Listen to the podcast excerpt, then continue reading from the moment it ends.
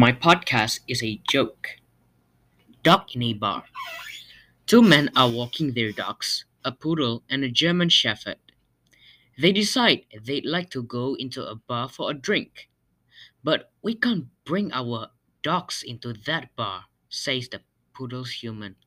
No problem, says the German Shepherd's human. Just watch this.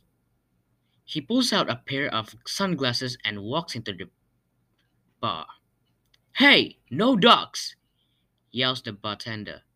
But this is a seeing eye dog, says the German Shepherd's human. The bartender apologizes and shows them to a chair. So the poodle owner decides to follow suit, whips out his glasses, and walks into the bar. Hey, no dogs! yells the bartender. But this is a seeing eye dog, says the